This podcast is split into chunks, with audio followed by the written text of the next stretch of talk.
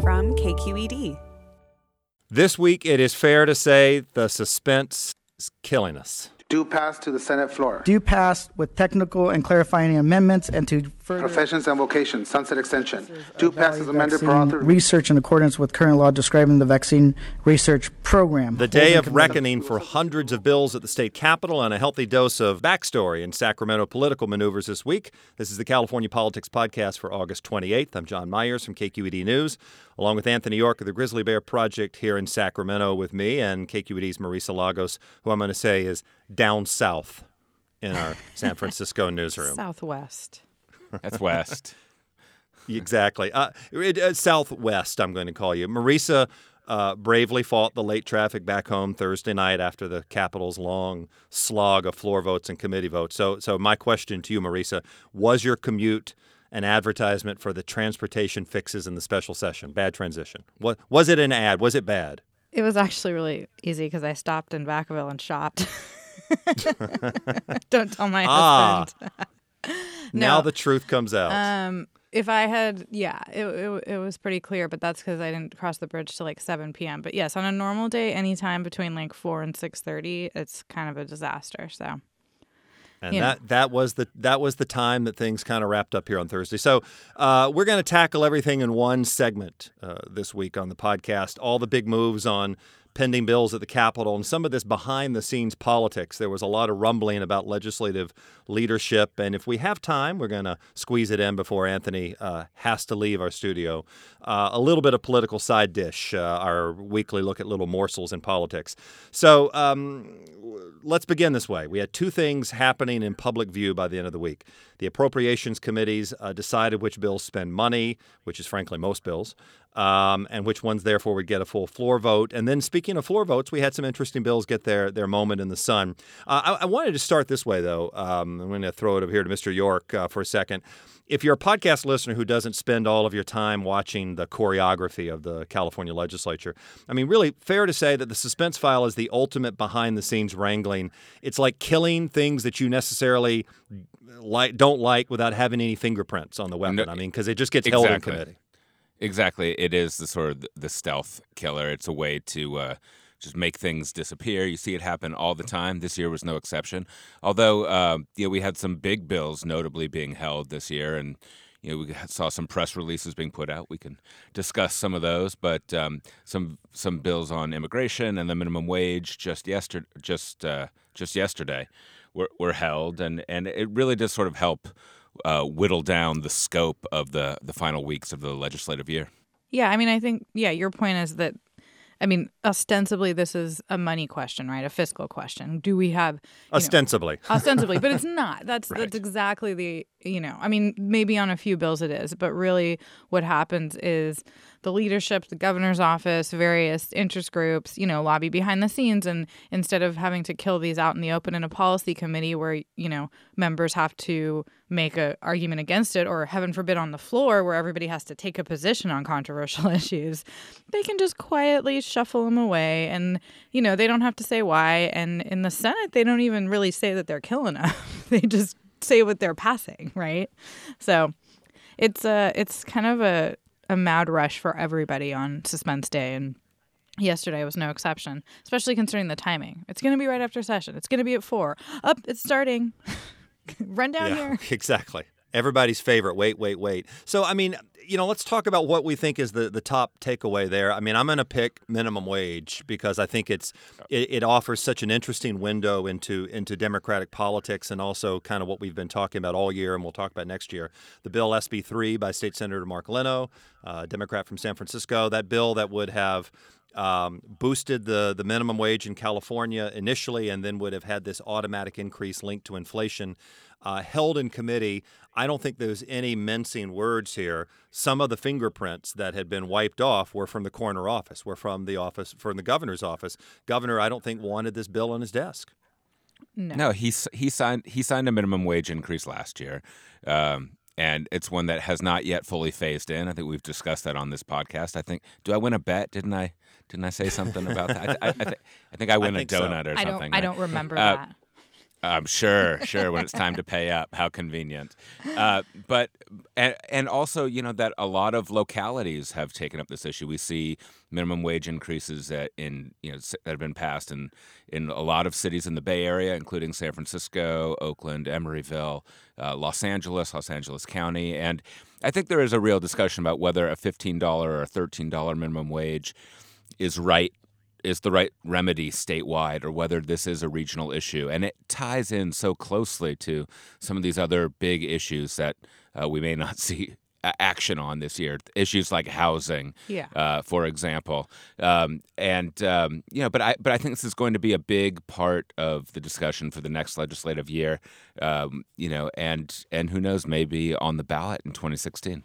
Well, I also think it shows how that no one issue sort of sits on its own in politics. I mean, you know, Right. I, I think the governor clearly listened to, to business community and other opponents of this and heard their concerns, but I think he also is weighing that against what his big priorities are. And and you know, you don't you pick and choose your battles in politics. And so I think for he and probably the speaker and maybe even the pro tem this was not the fight they wanted to pick this year with the entire business community when they have some huge climate change fights happening with the oil industry and and you know they probably want to have some other business groups on their side. So I think it just shows nothing happens in a vacuum and you know you the the minimum wage increase that's going into effect next year is it's a dollar an hour. It's not, you know, for workers, it's not huge. For businesses, it will cost something. But, you know, I think this shows too, Leno has pushed these and this issue, and he's been very ambitious. Um, and it- clearly, he did not have the support of the entire caucus or leadership behind him. Well, I think one of the things that I found interesting too is is uh, in talking to some folks uh, in the world of the uh, of the Brown administration. I think one of the things that was not seen very well is that there was actually a cost to the state in the bill as well. When some of the people who work on an hourly wage in some of these social services programs and things like that, there would have been a cost to government expenses as well. The the bill ended up having a high price tag there. What was interesting to me though too was the explanation. The appropriations chair Jimmy Gomez, the assemblyman from Los Angeles, and then the speaker of the assembly Toni Atkins put out her own statement that it needs more study. And, and it's a, it's an interesting like I guess you're looking for a reason as to why you you held it you killed it in committee, but I also think that could play into the business community and other people's um, desire to say uh, we don't know and look at our study and it, I mean it, it, it's I don't know I think to your point Anthony I mean does this have a 2016 sticker on it? Does this have a Oh. ballot Oh, yeah. measure sticker? Are there people on the progressive side who are really willing to put up the money to have a ballot measure fight? Yeah, I- think those are, are big questions, but but make no mistake. I mean, if there is, for whatever the reason, political will to get it done, the science will emerge. I mean, that's I think we we see that. You know, there there uh, there's plenty of time. Uh, More study could mean two weeks. It could mean two months. It could mean two years. Um, so. Um, but I, I I think it's more to the point Marisa was talking about, sort of the macro uh, political landscape and uh, some of the other fights that are going on uh, in this over these next couple of weeks, particularly over climate change. I think it's a matter of sort of picking battles, and the fact that that this issue was at least acknowledged and addressed um, over the last year or two. And when you look at at the continued foot dragging that's happening in Congress, there's been no move on the federal minimum wage, and whereas in California we've seen action on the statewide level as well as uh, as on the local level. Yeah, two quick notes before we move on. I just wa- thought, you know, Gomez, the appropriations chair, also mentioned in his statement that floated this idea of a regional approach that maybe not everybody needs a $15 minimum wage depending on where you live. That's kind of interesting um, to me. And then, yeah, I think also the question of a ballot measure is really going to come down to what else is on the ballot and where money is being spread around. I mean, I do think you could get strong labor support. I mean, SEIU and others have been out here nationally on this issue around fast food workers and other, you know, more low wage workers getting to this threshold. But there's a lot of potential fights coming down um, the pipeline for next year, and I think that they're going to be looking at all those carefully. And you know, you, you you only have so much money to spend on one election.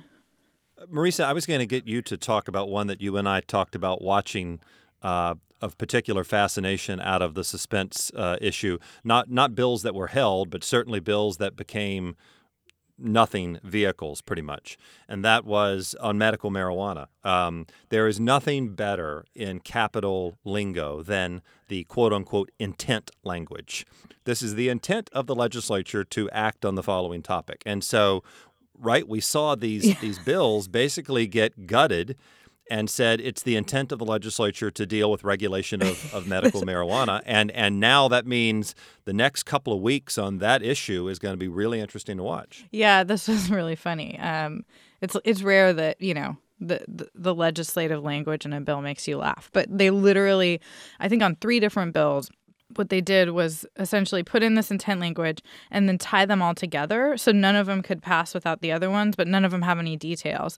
Um, and i think what's really at play here is that after a long time of really staying out of this it sounds like the governor's office is engaging and has put forward some proposals on language around this issue. You know i think everybody sees legalization coming down potentially next november on the ballot. And so there's you know a concern and, and there are a myriad of other concerns around like the fact that it's been unregulated since 215 passed over what 15 years ago um, but it sounds like whatever comes out of this isn't going to be that different from a lot of the language in these bills but um, it would include, you know, testing, licenses. It would still, uh, this is what the governor has proposed, um, still allow cities to ban uh, pot shops. It would cap farms. Um, so it's interesting. I mean, I think it seems like everyone's at the table, so we're likely to see this actually get a vote. Last year, and I think the last few sessions, these types of regulations were just held in approps. So um, it's going to be fun to watch and, and interesting to see if the governor actually comes out and talks about this at all or not, or if this is all just behind the scenes maneuvering.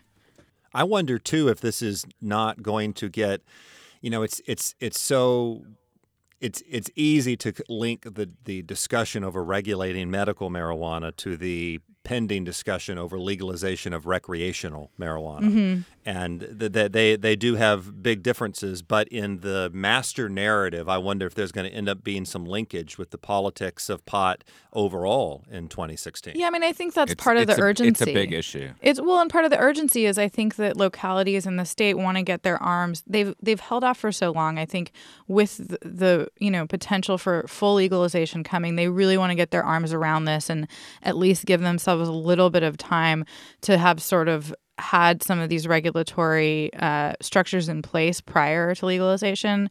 I mean, nobody knows what the language would be, but um, you know, if if they were to get a uh, bill together and signed this year, it would probably go into effect in January, and they would at least have you know 10, 11 months to to see how things go. And and that's definitely impacting the debate. I mean, you look at what's happened in Colorado and Washington with legalization. Washington had a medical system that was a bigger mess than than the one in California in terms of of lack of regulation. Um, and in, in Washington, they've actually had to fold in. They've basically had to eliminate the medical market entirely. So, having some regulations and structures in place, I think, is an is seen as a lot of uh, as a, as an important precursor to the proponents of legalization. They, you know, how and how it raises a lot of questions. How do you deal with you know these sort of two parallel systems that are that could be taxed at different levels could have different rules different regulations. It's complicated and i think um, it, you know whereas in colorado they they passed uh, a medical system shortly before overall legalization that had some real controls in place and that's generally seen as having been beneficial to uh, to you know in terms of establishing a path to legalization in colorado and I would just point out too that I mean there are some rumblings here as this week comes to an end, and a couple of people I talked to uh, here in the Capitol that that some of the momentum toward um, consensus about those who want a, a, a marijuana initiative on the 2016 ballot has started to come apart and that there are some some some divergences now of views and how do you find the vehicle for the 2016 ballot.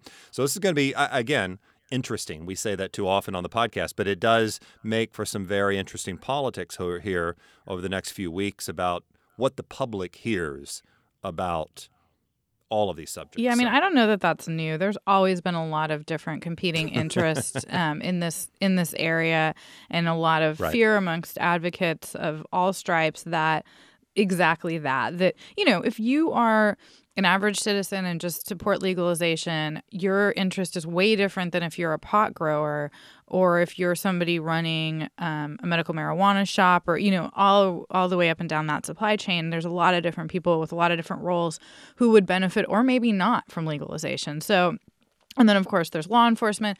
Um, so it's it's fascinating, and you know, our Lieutenant Governor Gavin Newsom has really taken a lead on this and said he's going to kind of spearhead this effort. So I think, um, you know, give Newsom some some credit. There's there's a, a an experienced politician in the room, and maybe that'll help them. But I do think that there's a lot of fears that there won't be enough consensus, and that the sort of people who are fighting that or who are pushing this that their infighting could actually be the, the the problem because polls show that you know it's got a pretty good chance among the general public if they do it right.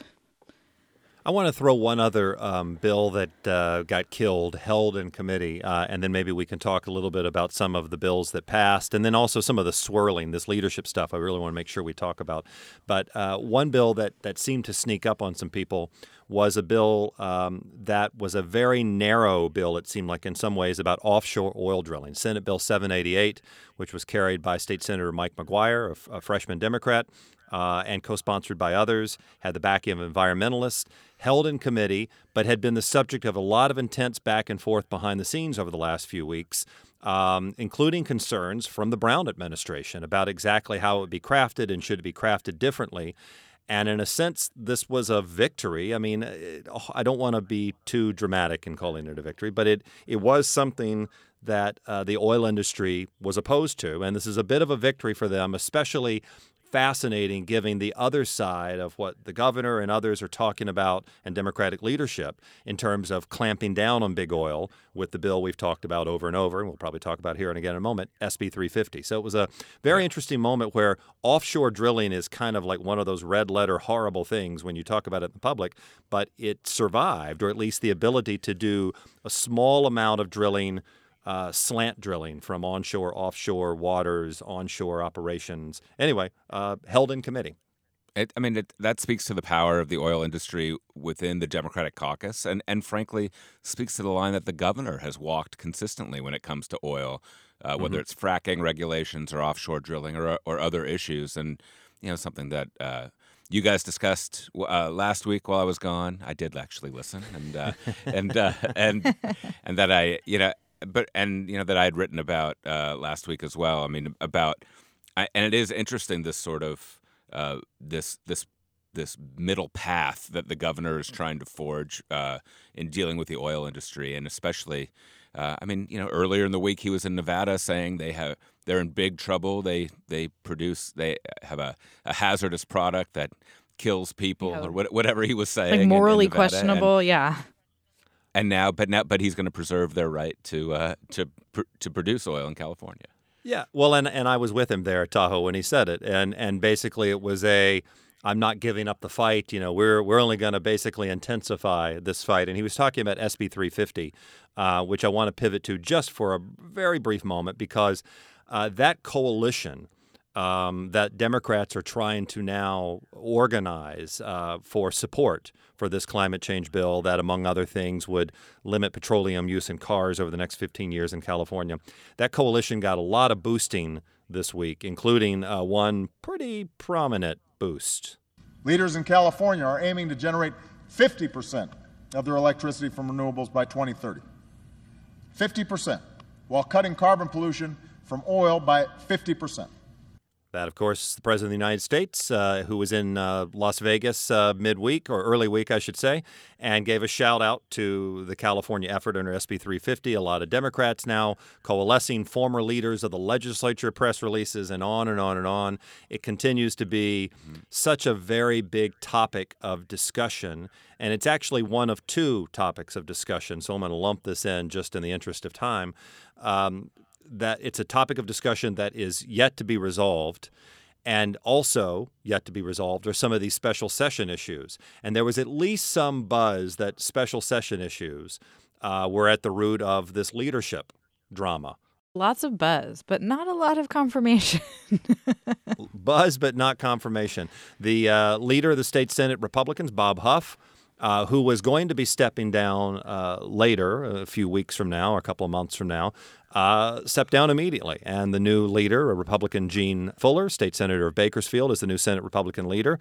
She was asked uh, quickly about how she felt about uh, some of these issues in terms of revenues, which is the transportation and healthcare special sessions, uh, asked by reporters after she became leader on Thursday. Well, Republicans do not raise taxes.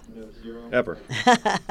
well, certainly it is something that the hardworking families in my county and um, in others in California uh, it, it's really not fair to ask them to pay more, especially when we had like a $7 billion budget uh, surplus come and there was a lot of money that we could allocate to extra projects, and we should do that efficiently.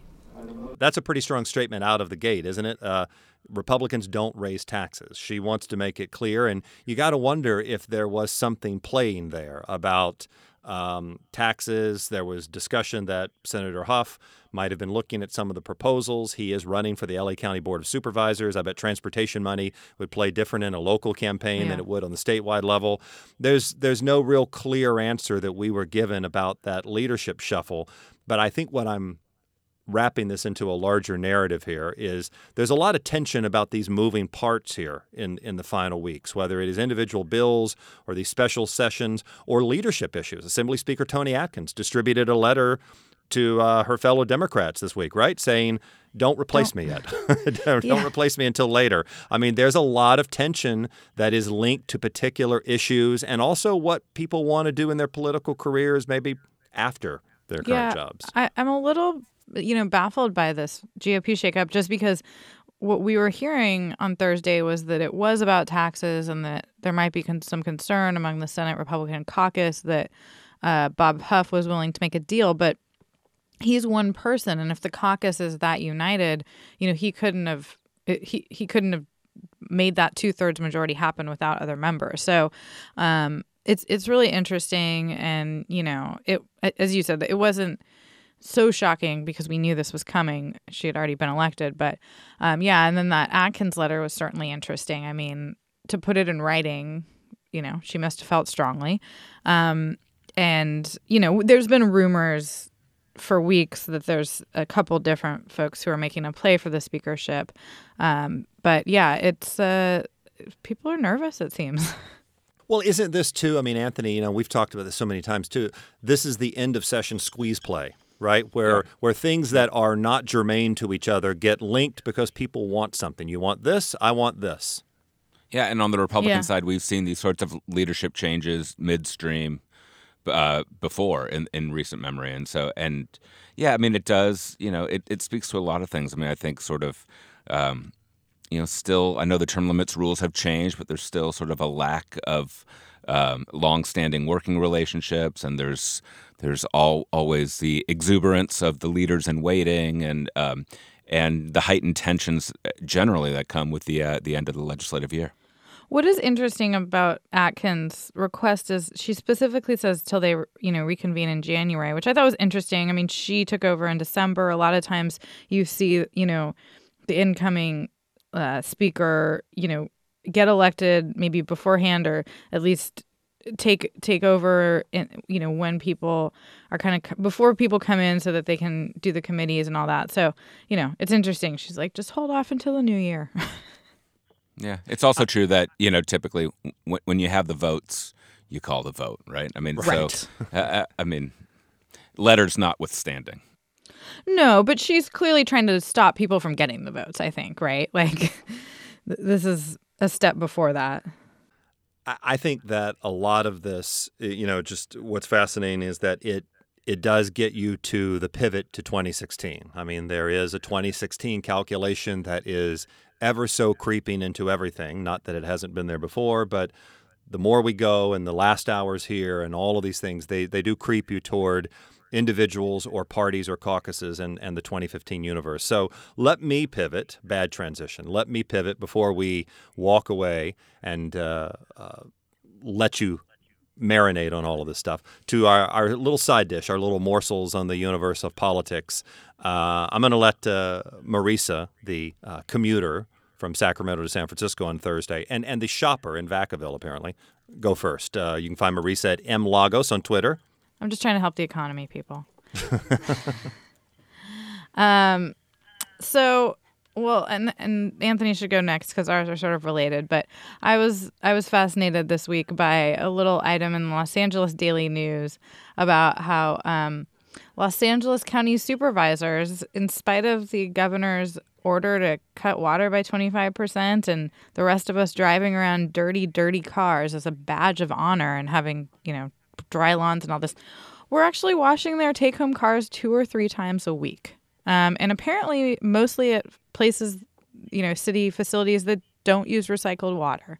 Um, within a day or in the same day one of the supervisors who was called out um, called for a once monthly limit to affect all county departments, um, which still seems high to me. Again, as a normal person who's trying not to wash their car like ever, but um, just kind of fun and you know, good reporting. I, I was I, I thought it was fun. Well, it's always one of those "do as I say, not as I do" kind of stories, and they're, they're you know, we're, we're we're reporters. We can't help that. Anthony York, who's on uh, Twitter at Anthony York forty nine. What's your side dish? Well, it's sort of a do as I do follow to that. uh, it was the, uh, the the numbers that came out. We talked so much about water earlier, and, and we're not talking about it much now. But the fact that that last month Californians cut their water use by a whopping 31 percent, um, uh, exceeding the governor's goals uh, of 25 percent. That uh, what uh, you know there was there was a lot of sound and fury when the governor announced his goals that it was unreachable, untenable, undoable, and unsavory. Uh, and lo and behold, look, we actually did it. So um, you know, congratulations, California. Um, notwithstanding the five members of the LA County Board of Supervisors, uh, we managed to reach our goals. And uh, my side dish, you can find me on Twitter at John Myers, staying in Los Angeles because why not? We love Southern California. Uh, this fascinating back and forth that we've mentioned a little before, but I keep watching this, folks, about the potential bid for an Olympics uh, in Los Angeles. And there was this uh, story I saw, give credit to our friends at KPCC, Southern California Public Radio, that talked about the documents that the city of Los Angeles has been putting together and a phrase in it that said that Governor Brown supports some way of state financing or state dollars for an Olympic bid or as a backstop of some sort.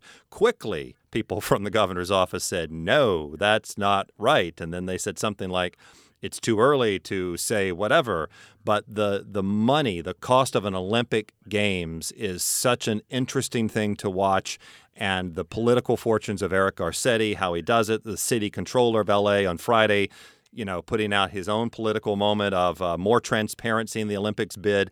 Keep watching it. I, I mean, this is a great show to watch about uh, what these kind of things cost, what the impact is in a place like Los Angeles. Uh, never a dull moment for our friends down south. So that's um, a fun one to watch. And there'll never be a dull moment in Sacramento. And with that, let's wrap it up. Um, for Anthony York from the Grizzly Bear Project and Marisa Lagos from KQED News, I'm John Myers from KQED. As always, thanks for listening. We'll see you next time.